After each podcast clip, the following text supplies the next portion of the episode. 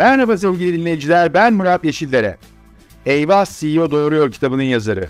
Toplumsal cinsiyet eşitliği aktivisti ve kadrolu podcastimiz.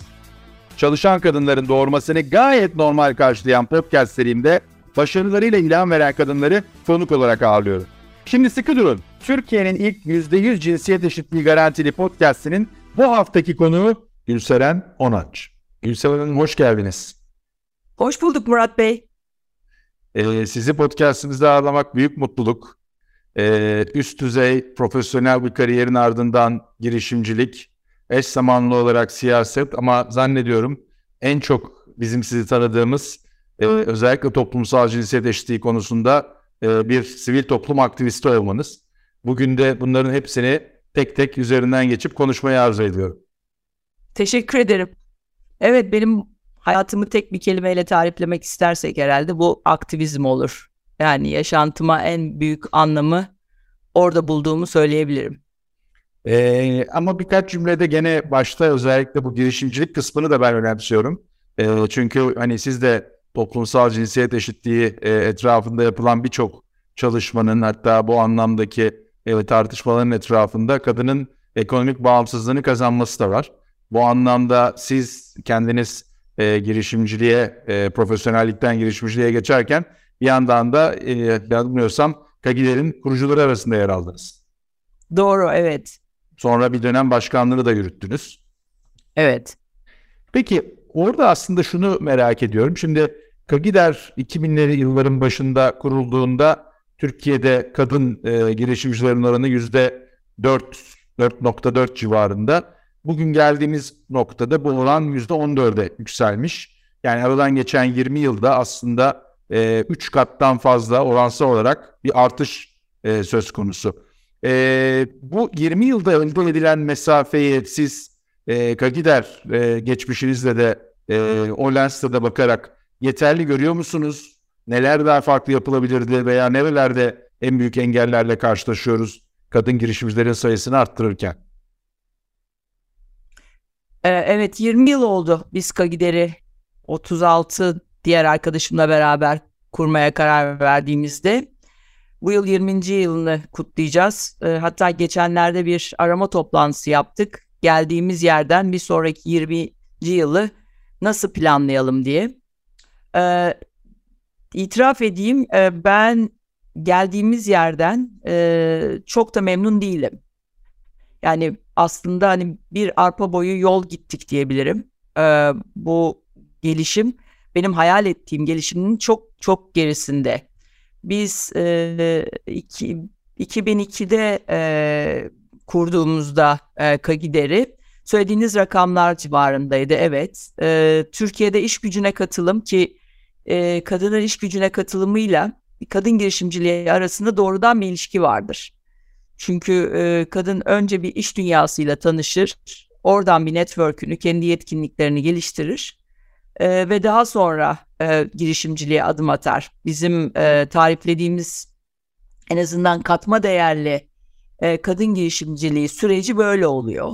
E, bu iki rakam kadının iş gücüne katılımı ve kadın girişimciliği birbiriyle çok iç içedir. E, bu oranlar 2002 civarlarında aşağı yukarı %21-22 civarındaydı. Şu anda e, şu anda resmi rakamlar %28 olduğunu söylüyor. Geçenlerde e, Disk'in yayınladığı e, iş gücüne katılım e, rakamı ise %17'ler civarındaydı. E, evet e, bir pandemi süreci yaşadık ve bu hem Türkiye'de hem dünyada kadının iş gücüne katılımı önünde e, çok büyük bir set çekti, e, bir gerileme yaşattı. Hmm, bir ekonomik krizin ortasındayız, evet doğru. Ama geldiğimiz nokta e, şu anda hmm, neredeyse hani bir arpa boyu sadece yol gittiğimizi söylüyor 20 yıl içinde.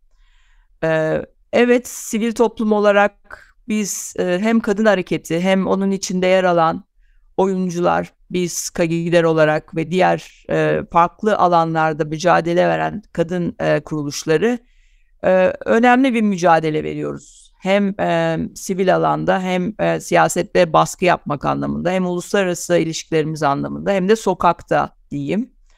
Ama karşımızda o kadar güçlü bir sistem var ki e, bu güçlü sistemi işte ancak e, erkekleri de yanımıza alarak e, e, yenebileceğimize inanıyorum. O yüzden sizin bu başlattığınız e, yolculuğu yani bir kadın hakları ya da toplumsal cinsiyet aktivisti olarak kendinizi tariflemenizi e, bu doğrultuda burada bir podcast yapmanızı e, çok değerli buluyorum.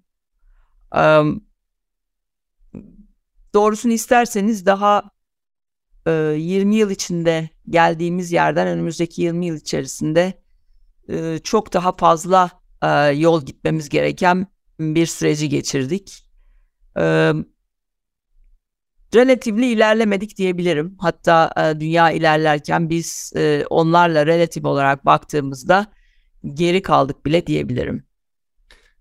Çok teşekkürler öncelikle nazik sözleriniz için. E, bu girişimcilik tarafında aslında iki tane e, perspektifi de gene paylaşıp sizin görüşlerinizi almak isterim. Bir tanesi e, diskin e, değerlendirme kriterlerini çalışmasının arkasındaki şeyi bilmiyorum ama e, zaman zaman benim e, şöyle bir e, iddiam var. E, TÜİK'in açıkladığı e, istatistiklerin içinde e, özellikle tarımda, aile işlerinde yer alıp hiçbir sosyal güvenliğe tabi olmayan kadınlar da e, çalışma gücüne girmiş olarak e, sayılıyor. Aslında onları arındırdığınızda neredeyse TÜİK'in rakamlarında olduğu gibi 5 kadından bir tanesinin iş hayatında olduğunu e, görüyoruz. Disk'in e, raporladığı gibi.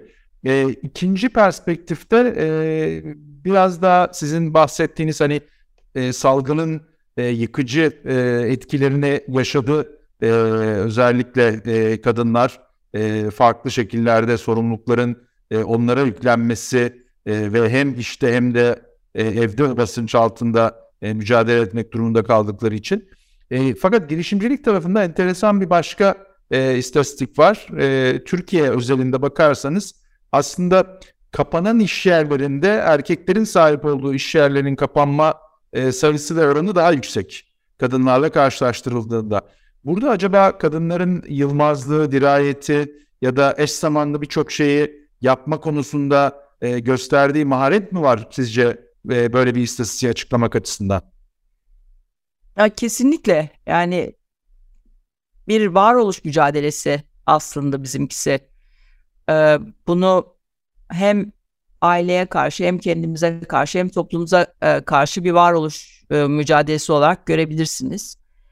E, sadece iş yaşamında da değil, yani aile yaşamında da böyle. E, işte bu sağlık sektöründe de gördünüz bunu.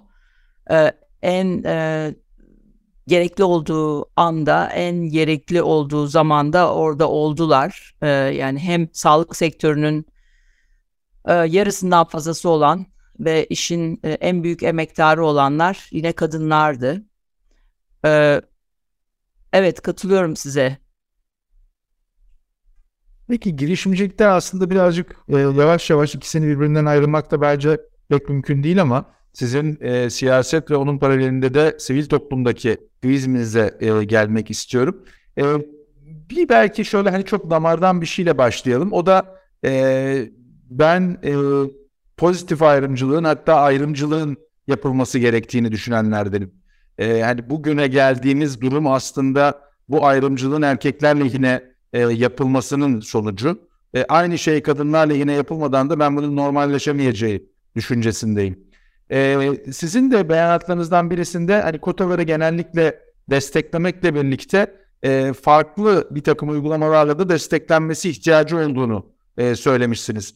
Biraz o konuyu konuşabilir miyiz? Bu e, özellikle e, iş hayatında e, kadınların e, hem yönetici rollerde hem de daha fazla e, pay alması, hak ettikleri yeri alması için kotalar ve ne tip zorlayıcı önlemler sizce e, ortaya koyulabilir? Ee, şimdi dediğiniz gibi belirli bir eşitliği sağlayabilmek için e, önleyici tedbirler dediğimiz yani o eşitliğin en azından belirli bir yere gelmesi için bir kaldıraç diye, diyebilirim adına. Belirli bir e, eşitliğe ulaşmak adına bir kaldıraca ihtiyaç oluyor. Sistemler bunu yapmadan e, başarılı olan bir örnek maalesef görmedim ben. E, siyasette özellikle gerekiyor. İş dünyası şöyle diyeyim, e, iş dünyası daha pragmatik. Orada e, zaten kadının katma değerini gözlemlediği için özellikle üretkenlik anlamında kadını şeyin iş gücünün içerisine almayı e, tercih ediyor. E, çünkü uzun dönemde de kısa dönemde de aslında kadını çalıştırmak daha karlı. E, bu e, hesabı yaptığı için iş dünyası bu anlamda e, bizim talep ettiğimiz o şeyi yani kadının belirli bir e, oranda iş gücüne katılmasını iş gücü e, yaratma açısından e, sağlayabiliyor iş dünyası. E, burada sorunumuz aslında sizin de altını çizdiğiniz e, daha e, cam tavanla tariflediğimiz belirli bir seviye ve üstü. Yani e, CEO doğuruyor, eyvah CEO doğuruyor demişsiniz ya. E, evet oralara kadar kadın gelemiyor. Her e, işi yapmasına rağmen işte müdürlük, genel müdür yardımcılıklarına kadar gelmesine rağmen ondan daha üstlere doğru gitmiyor. Çünkü e, ondan sonra bir klik başlıyor, bir erkek kliği başlıyor, erkek e, kulübü oluşuyor. E, işte tam da bu erkek kulübü e, siyasette de aynı şekilde işliyor. Daha geniş anlamda diyeyim. E, çünkü orada bir e, güç e, sahiplenmesi, gücü kullanmak, e, gücü paylaşmak e, var. Siyaset eşittir güç, e, e, güç eşittir erkek diye bir algı olduğu için e, siyasetin içerisinde tam da sizin e, iş yaşamında o üst e, kesimin birbiriyle olan dayanışmasını görüyoruz. E, oraya girmek nasıl e, iş yaşamında üst e, ve e, üst kitlelere, üst e, kademelere kadar kadın gelemiyorsa e, siyasette de bu mümkün olmuyor.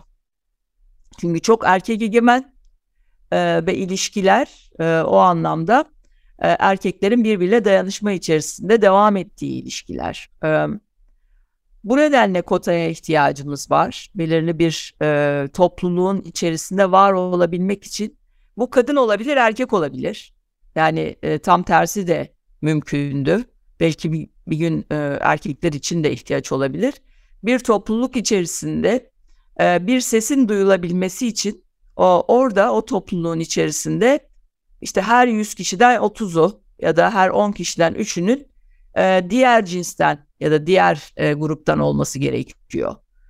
Bu nedenle yani bir cins demokrasinin hayata geçmesi, eşitliğin sağlanabilmesi için bu bir kaldıraç aslında. O, o, o biraz da olmazsa olmaz bir şey. O nedenle ben e, evet e, kotayı destekliyorum. Ama uygulanan kotaları destekliyorum. Hani bizim siyasi partilerimizde e, tüzüklerinde kota olup bunu uygulamayan partilerimiz de var. E, bu nedenle kota iyidir ama asıl gerekli olan uygulanan kotadır diyeceğim.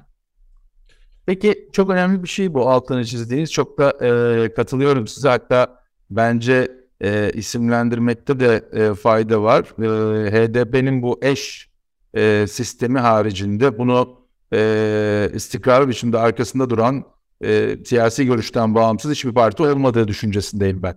E, tüzüklerinde olmasına rağmen. E, iş hayatıyla da birçok noktada benzerlikler kurdunuz.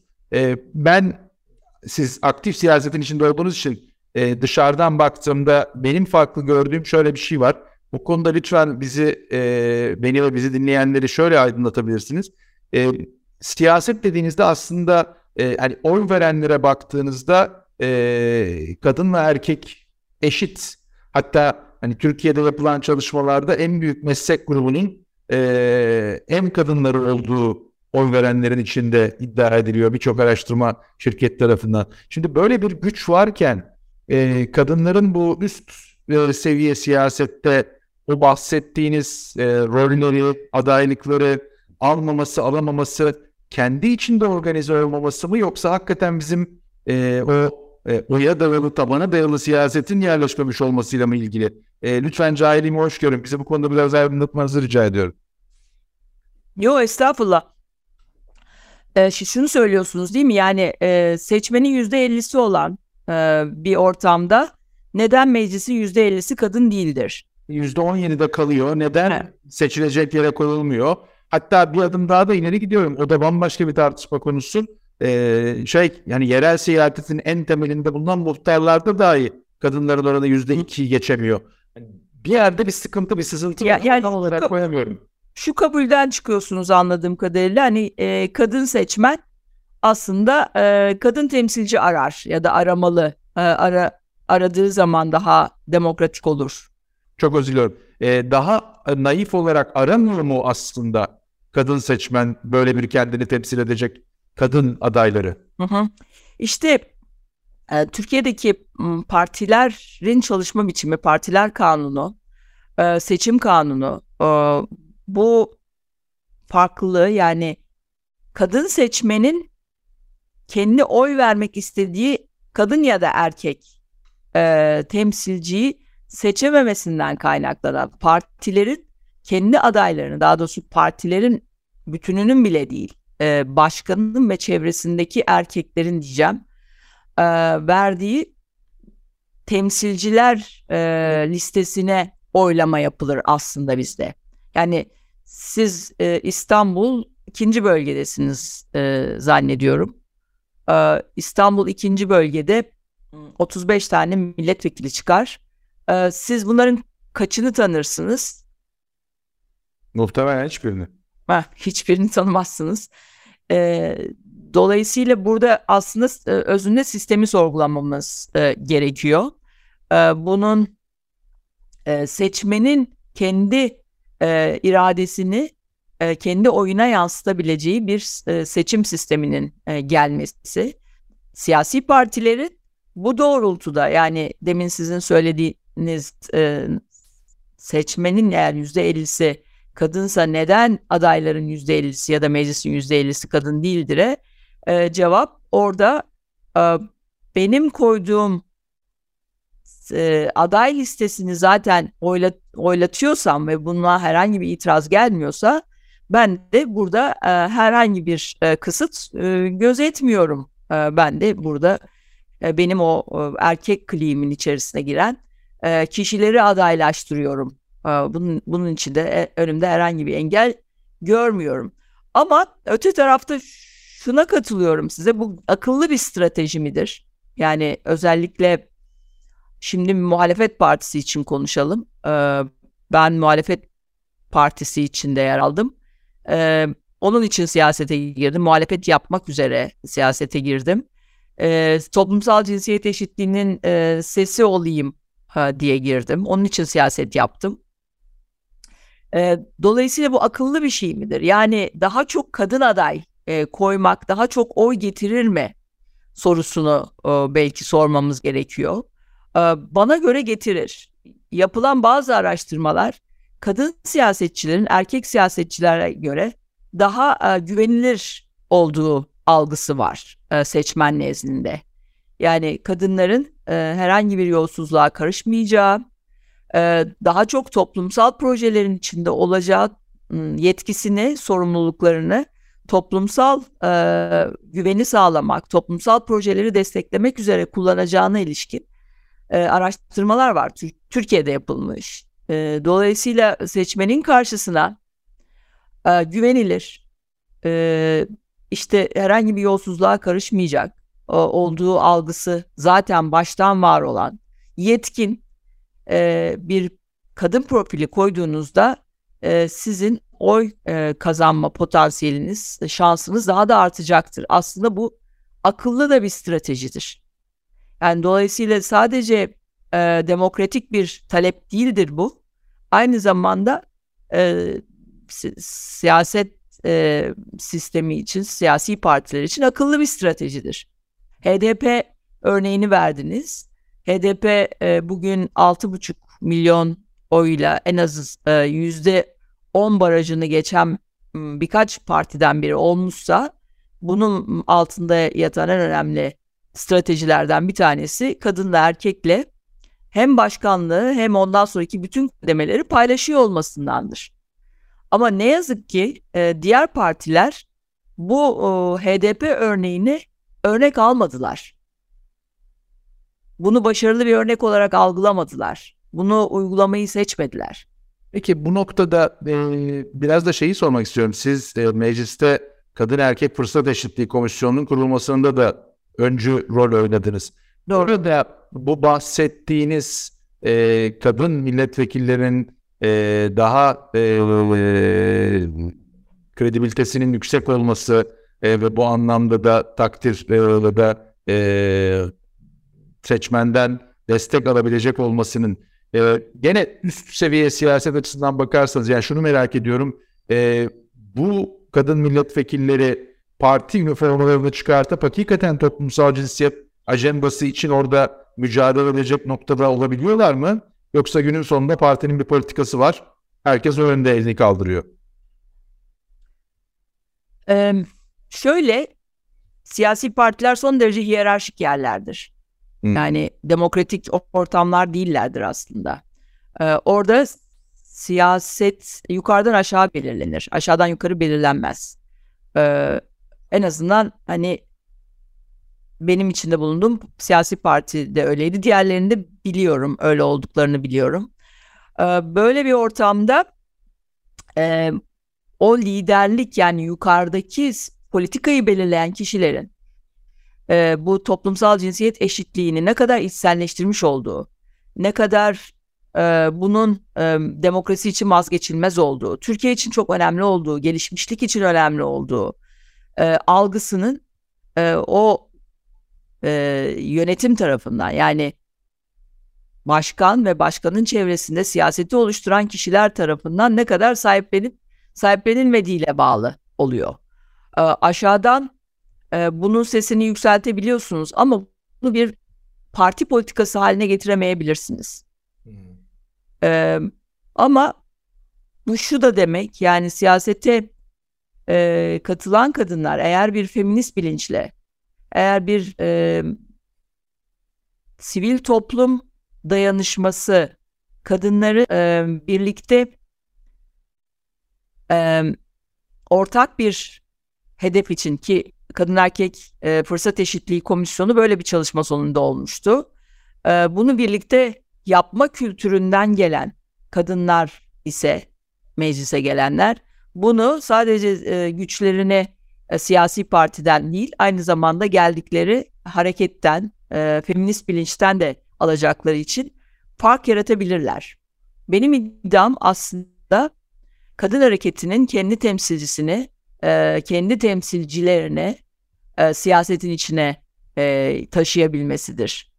E, çünkü siyasi partilerin kendi iradeleriyle seçilen kadınlar sonuçta yine o, o başkanın, o partinin politikalarının içinde kısıtlı kalıyorlar. Onların iki dudağın arasında e, sınırlı kalabiliyorlar. Oysa gücünü, e, sözünü tabandan alan, kadın hareketinden alan, onun içinden gelmiş, onunla dayanışmayı bilen e, kadın temsilcilerin siyasette fark yaratacağına inanıyorum.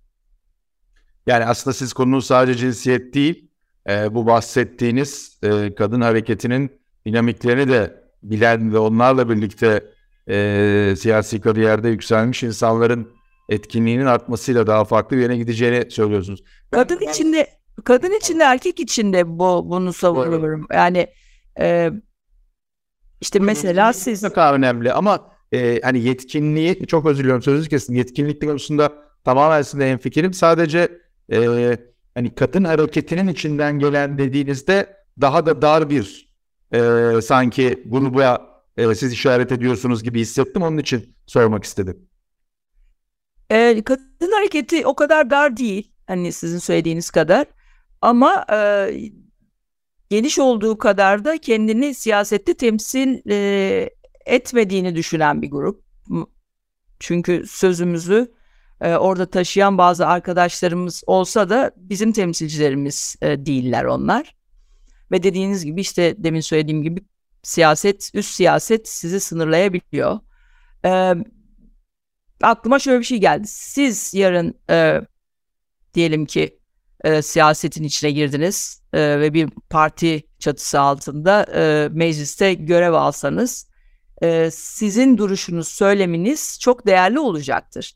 Yani e, sizin bu bilincinizle Hani kendinizi toplumsal cinsiyet aktivisti tarifleyen bir erkek olarak da orada siz fark yaratabileceksiniz. Bu nedenle sadece biyolojik kimlik değil, aynı zamanda e, sizin sahip olduğunuz, savunduğunuz feminist bilinç de önemlidir. Çok haklısınız. Ya konu aslında bambaşka bir yere gidiyor ama bir boyutu da hani benim özelimde değilse haklı olman şeyi bir boyutu da bence sizin özelinizde de geçerli bu. Ee, siyaseti meslek olarak değil e, bir dönem ve hizmet olarak görmek ve o anlamda da hani e, sonunu, geleceğini o bahsettiğiniz hiyerarşinin içinde düşünerek karar vermek değil, doğruyu düşünerek karar vermek bence siyasetin e, dinamiklerini, yönünü, sonuçlarını değiştirecek. O yüzden de e, hani yetkinlik kadar bence birazcık bu kısım da önemli. Önümüzdeki 40 yılı siyasette hayal ediyorsanız ya da o partide hayal ediyorsanız o hiyerarşinin dışında karar verebilmek, sizin anlattıklarınızdan söylüyorum, pek mümkün gözükmüyor zaten. E, evet, yani bütün o sistemi değiştirmek gerekiyor. Peki sizin söylediğinizden ben varsayımsal soru pek e, söylememeye çalışıyorum ama bir konu merakımı celbetti. Şu anda da hatta e, gündemde sizin hassas olduğunuz konulardan bir tanesi İstanbul Sözleşmesi konusu. Hepimizin hassas olduğu konulardan bir tanesi. Etrafındaki tartışmada aslında bunun Cumhurbaşkanlığı kararı değil, e, meclisin ancak böyle bir e, kararı verebileceği yönünde. Demin bahsettiğiniz çerçevede e, sizin gözlemeniz bu konu meclise gelse idi ya da gelse sizce bu kadar kolay çıkabilir miydi o karar? E, kesin çıkmazdı. E, eğer zaten Tayyip Erdoğan çıkacağını düşünseydi sadece Cumhur İttifakı'nın oy, oylarıyla bunu getirirdi zaten. Hani bir şekilde meclise getirirdi. Ee, ben AK Parti'nin içindeki e, kadın milletvekillerinin de e, İstanbul Sözleşmesi'nden çıkılmaması yönünde bir beyanatları olduğunu biliyorum. Yakın tanıdıklarım var. Ee, bu anlamda e, ya AK Parti'nin kendi içinde bile bir konsensus yoktu. Peki, e, şimdi güncele ve sizin şu anda e, tutkunuzu daha da e, farklı bir boyuta taşıdığınız ses e, kadın ve eşitlik e, platformuna gelmek istiyorum. Eşitlik ve dayanışma. Eşitlik ve dayanışma platformu özür diliyorum. Eşitlik ve dayanışma platformuna. Ee, biz aslında şöyle netleştirmemiz gerekiyor. Ee, özür diliyorum.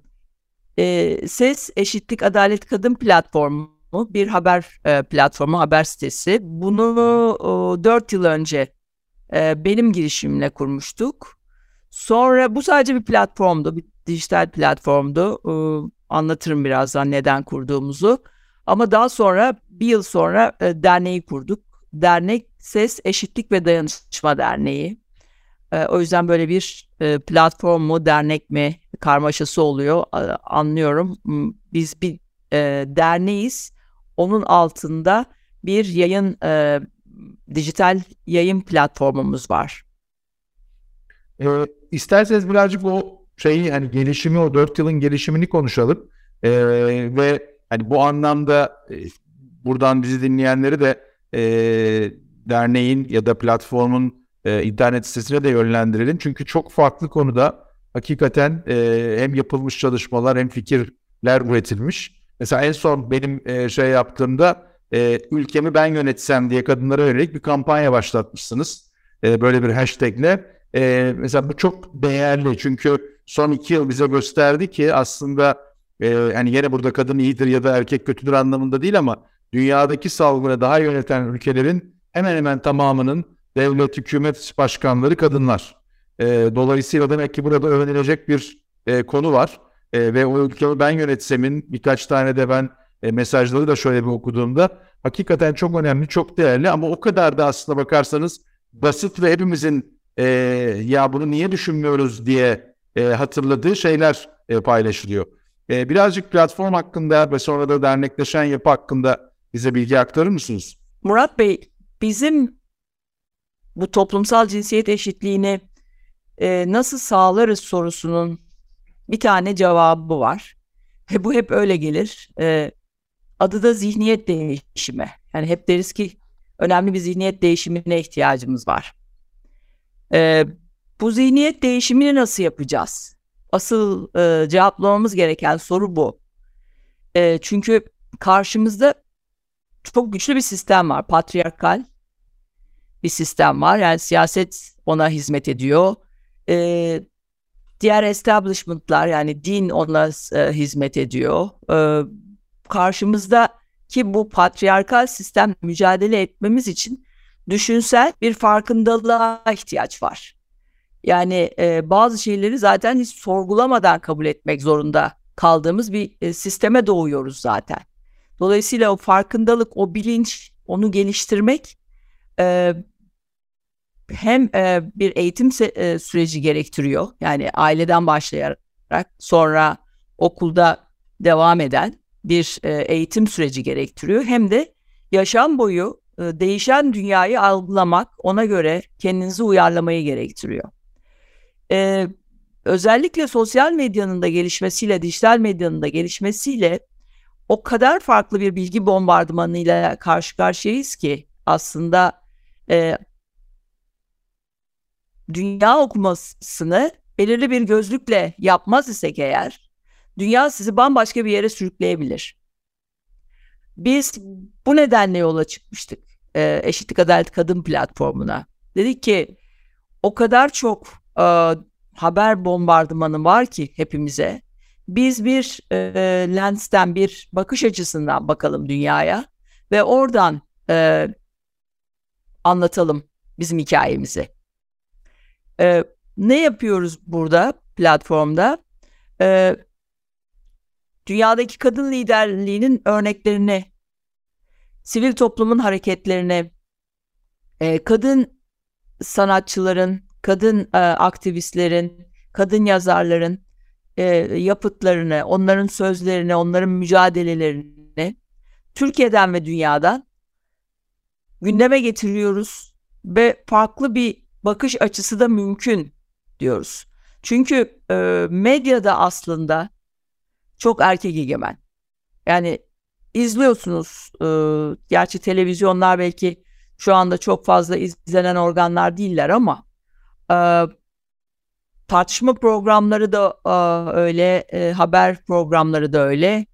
E, hepsinde bir erkek egemen, orta üst sınıf, e, üst yaş diyelim, sınıf değil pardon, e, bir e, hani sürekli parmak sallayan, yüksek e, tondan konuşan erkeklerin konuştuğu bir e, yorum, analiz e, duyuyorsunuz aslında. E, farklı bir yoruma, analize, farklı bir bakış açısına ihtiyacımız var. Biz işte Ses, Eşitlik, Adalet, Kadın platformunda bunu yapmaya çalışıyoruz.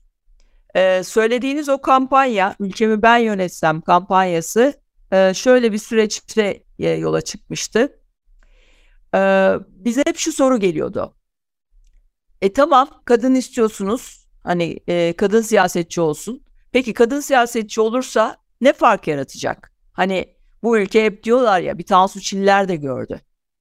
Ee, biz de dedik ki e, soralım bunu geniş bir kitleye ve onlar desinler ki e, ülkemi ben yönetsem ne yapardım? E, bu bu kampanyanın e, iki tane temel hedefi vardı. Bir tanesi politika öğretmek. Yani kadınlar hangi politikaları e, öncelikliyorlar. Diğeri de şunu düşündürtmek. Evet ya ben de ülkemi yönetebilirim. Ben yönetirsem şunu yaparım. Çünkü e, şöyle bir algı da var. Ülkeyi zaten yönetemem ki. Ülkeyi hep muktedirler yönetir. E. Ülkeyi hep erkekler yönetir. E, benim zaten burada herhangi bir aktif rolüm olamaz ki algısı vardır hep. Bunu da kırmak istemiştik o orada. Ve gelen cevaplar bize çok sosyal politika çerçevesinde geldi.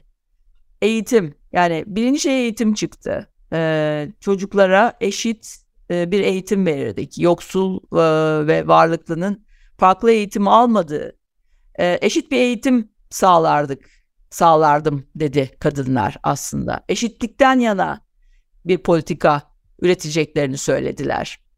E, yoksulluğu gidermek istediklerini söylediler. E, her türlü farklılığı kucaklardım dediler. E, ne bileyim yüksek tondan konuşmazdım. E, halka öyle yukarıdan bakmazdım. e, saraylarda yaşamazdım dediler. E, bu da bana eğer e, kadınlar bir ülkeyi yönetse e, ülke gerçekten çok e, refah içinde eşit, adil, yaşanılabilir bir yer olur tanımlamasını gösterdi. E, o kampanya bizim için değerlidir. Zaman zaman yenileyeceğiz onu da. Ee, çok çok önemli. Ben tabii e, o ikinci e, hedefi şimdi sizin ağzınızdan duymak da e, çok değerli oldu benim açımdan. E, bu podcast'te zaman zaman aslında e, eşit hayatlar, eşit hayaller e, kavramını savunuyoruz, altını çiziyoruz.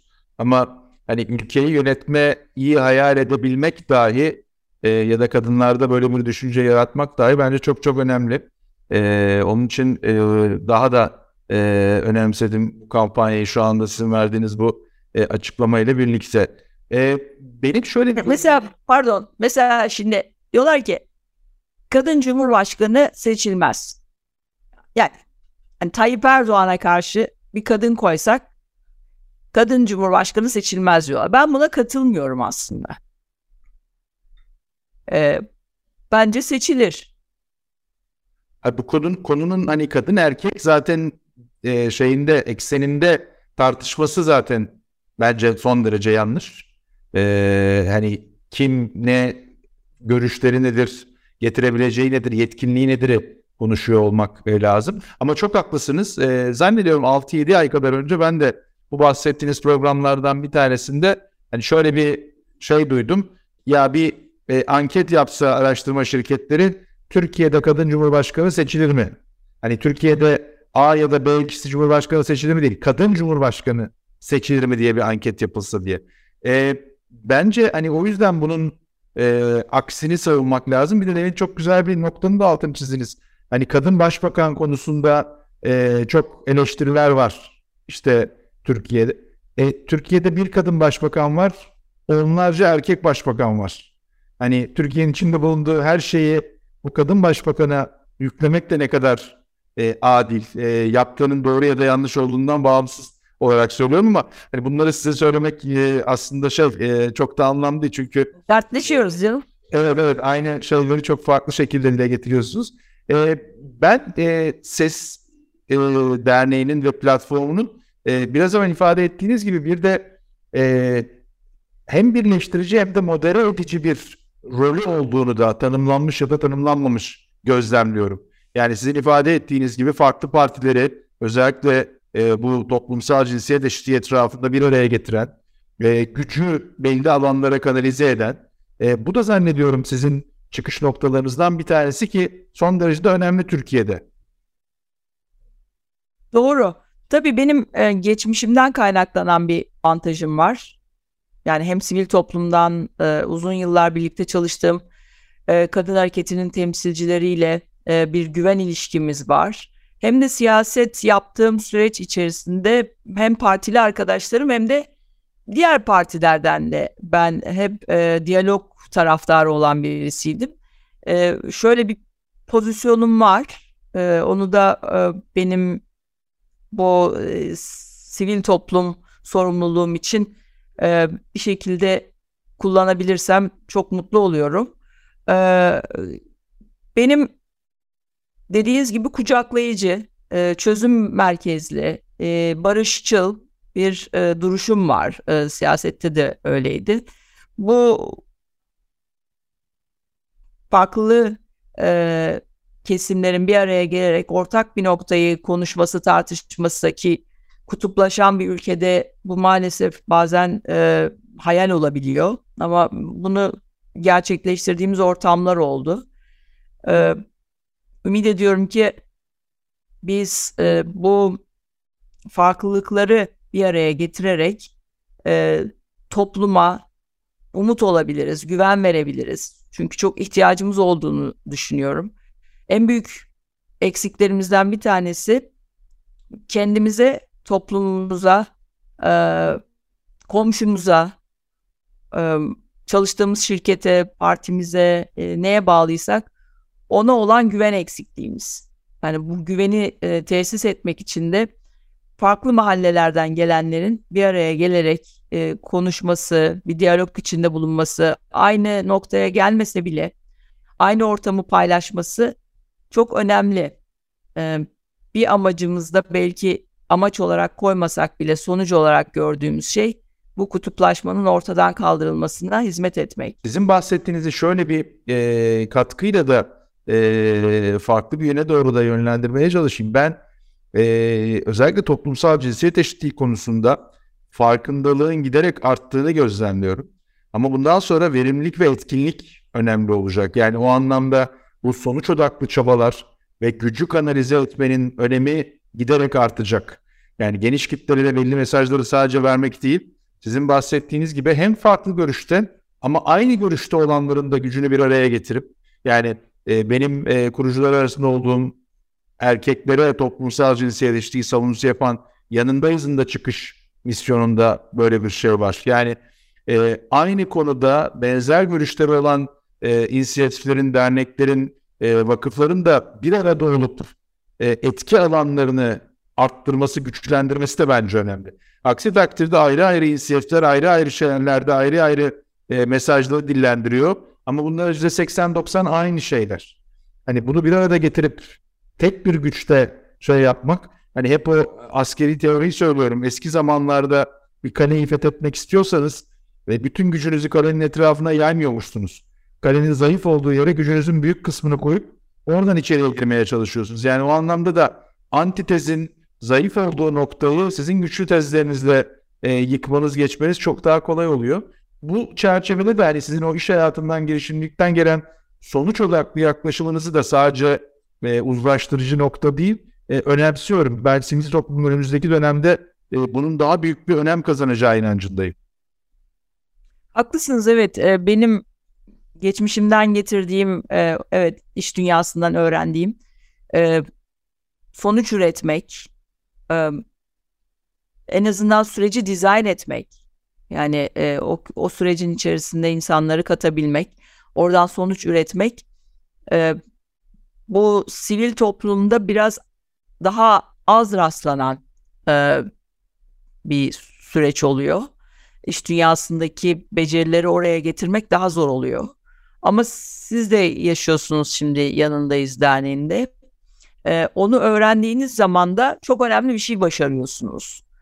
Ee, bu demin söz ettiğim sivil toplumun e, topluma verdiği güveni sağlayabiliyorsunuz. Şeye de katılıyorum. Farklı e, derneklerin aynı misyonu paylaşarak yan yana durması, sesini yükseltmesi, e, herhangi bir ego yarıştırmadan e, yan yana durabiliyor olmasını çok değerli buluyorum ben. E, şimdi önümüzde Türkiye'nin otokrasi mi, demokrasi mi ekseninde seçim yapacağı bir süreç var. Bir gezi davası e, kararı var mesela. E, bütün bunlar çok ağır yükler e, Türkiye için, bizler için. E, çünkü biz sadece o e, Osman Kavala ve yedi arkadaşımız değil aslında hepimiz yargılandık. Çünkü hepimiz oradaydık. Ben oradaydım. Ben o arkadaşlarla birlikteydim. E, işin başından beri oradaydım. E, biraz da suçlu hissediyorum kendimi. Yani ben e, o süreçler içerisinde değilim. E, onlar bu işin cezasını çekiyorlar e, diye diye de biraz e, şey hissediyorum, kötü hissediyorum kendimi. E, ama sadece ben de değilim. E, orada biz milyonlar vardık. Hani hem İstanbul hem Türkiye'nin çeşitli illerinde. E, Gezi çok önemli bir demokrasi direnişiydi. Yani gurur kaynağımızdı aslında. Bütün dünyanın bakıp e, böyle bir barışçıl, e, kucaklayıcı, farklılıkları bir arada tutabilen e, önemli bir direnişiydi. Örnek bir direnişti Gezi. E, bunun şimdi cezalandırılıyor olması aslında bizim değerlerimizin de cezalandırılıyor olması. E, bunun sizin savunduğunuz ya da bugün konuştuğumuz toplumsal cinsiyet eşitliğiyle de direkt ilintisi var. Ee, bu, bu bütünsel bir sistem. Dediğim gibi patriarkal, otoriter bir sistem. Hatta e, sağa kayan e, hem Avrupa'da hem dünyada sağa kayan, daha otoriterleşen e, bir sistemin de yansıması. Sadece Türkiye'de görmüyoruz bunu. Yani şu anda e, otoriterliğini yükselten Putin'in Ukrayna'daki savaşı da böyle Avrupa'nın merkezinde daha evvelsi gün yapılan Fransa seçimlerinde Le Pen gibi bir kadının e, ikinci parti olarak çıkıyor olması da böyle. E, dolayısıyla hem Türkiye'de hem dünyada e, alanımız, savunacağımız alan eşitlik, adalet, demokrasi ekseni. E, burada dayanışmayı hem dediğiniz gibi öncelikle benzer örgütler ama ondan da daha geniş bir alanı yani kitlesel bir dayanışmayı örgütlememiz gerektiğini düşünüyorum ben. Yoksa hem Türkiye'de hem dünyada ki güç, baskıcı güç e, çok güçlü. Bu yan yana duruşu başaramazsak e, kazanamayacağız. Çok çok katılıyorum söylediklerinize. Aslında e, hani bunu belki genel olarak çok seslilik e, etrafında da toplamak bütün bu söylediklerinizi mümkün. Yani sadece toplumsal cinsiyet eşitliği e, alanında değil, çeşitliliğin ve çok sesliliğin olduğu bir toplumda hepimiz yaşamak istiyoruz. E, aksi takdirde zaten e, hani bunların olmadığı bir toplumun ekonomik olarak da e, refaha ulaşması e, mümkün değil. E, belki sizin söylediklerinizi küçük bir katkıyla e, birkaç e, gün ya da bir hafta kadar önce bu e, kadın cinayetlerini durduracağız platformunun e, aleyhindeki e, konuyla da birleştirmek mümkün. E, yani farklı e, bakan ve kendi alanında iyi bir şeyler yapmak isteyen e, belli inisiyatiflerin önüne ket vurmak. Yani biz bazı şeylerin konuşulmamasını sanki olmadığı anlamına getirmeye çalışıyoruz.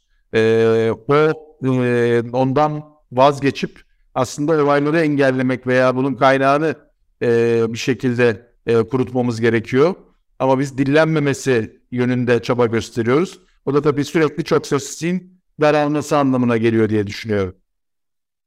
Öyle yani bir de özgür değilseniz birey değilsiniz. Yani sadece itaat eden bir kulsunuzdur aslında ve biz özgür eşit bireyler olmak istiyoruz. Bu anlamda hem kadın mücadelesi yani kadının eşitlik mücadelesi hem de verilen diğer mücadeleler yani işçi sınıfının verdiği mücadele, LGBT bireylerin verdiği mücadele yani her türlü sistemin dayattığı tek sesliliğe, tek kimlilikliğe sığmayan, sığmak istemeyen, bunu eşitlik iddiasını ortaya koyan herkes için geçerli. bu direniş ancak bir toplumu demokratik kılar ve dediğiniz gibi demokratik toplumlar ancak refaha ulaşabilirler. Başkası mümkün değil. O yüzden bu dönemde aslında çok büyük sorumluluğumuz var. Hepimizin.